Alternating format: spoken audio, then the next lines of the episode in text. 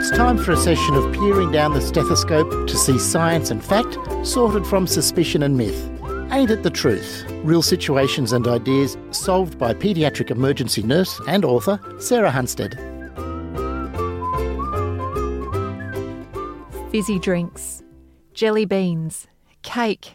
Kids' birthday parties are usually a festival of the sweet white stuff, sugar you are almost guaranteed seriously hyped up kids and the fallout that occurs a couple of hours later when your child crashes and burns. Did the sugar really cause it? Or is there something else? Welcome to the show, and let's explore this controversial topic. It's interesting to note that it wasn't until the early 70s when an allergist, a guy called Benjamin Feingold, published the Feingold diet. Dr. Feingold advocated a diet that was free of anything artificial, such as flavourings or food colourings, for treating hyperactivity. What's interesting to note is that he didn't call for eliminating sugar. However, it did suggest to many parents that food additives and colourings might be better avoided. And this led to the notion that food can have an effect on behaviour, particularly in children.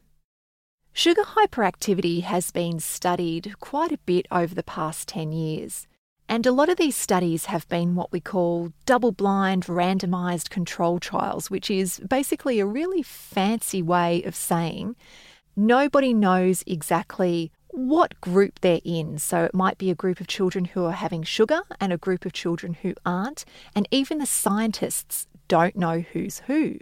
The interesting fact here is that a lot of these studies had shown that there is no link between sugar and hyperactivity.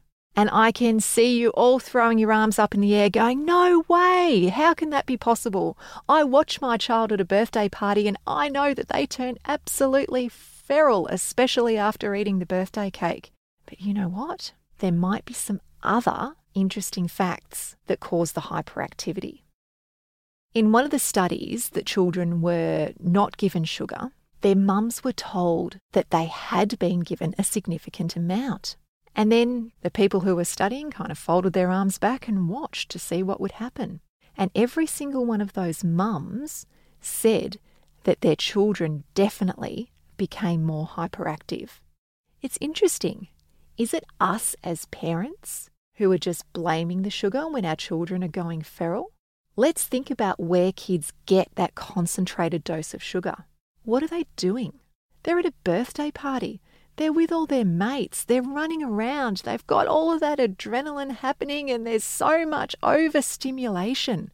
Is that the more likely cause of the hyperactivity and the consequential meltdown afterwards? That's the million dollar question. Even though there is no current evidence that shows that sugar is directly linked to hyperactivity, parents swear that it makes their children hyperactive. And I'm guilty of that too. What's quite funny as well is that if my children have been at a party, they'll often say to me, Oh, mum, I'm so excited. I'm running around. I'm, oh my goodness, it must be all the sugar I've had. Where did they get that? Obviously, from me saying that and they've heard me. As parents, we can be tempted to swap out that sugar for some artificial sweeteners, but this may not be a good thing. Even though the FDA or Food and Drug Administration has regarded artificial sweeteners as generally regarded as safe, there are some interesting studies coming about showing that aspartame may not be safe, especially for the growing brains of young children. More about this in another podcast. You know what? There is no doubt that sugar is bad for you. It causes cavities, it's related to obesity and diabetes.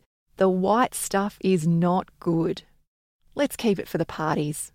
Let's think about moderation and a good, healthy, balanced diet most of the time. As parents, we might have confused the environment that the kids are in with the food that's in that environment. After that birthday party, sugar or no sugar, get on your suit of armour and prepare for the fallout. Do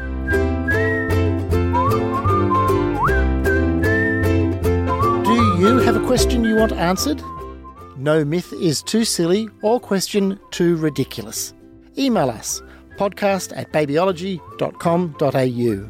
Ain't that the truth? Research and host Sarah Hunstead. Production Chloe McKenzie. Executive producer Tim Ritchie. Ain't That the Truth is a Babyology podcast.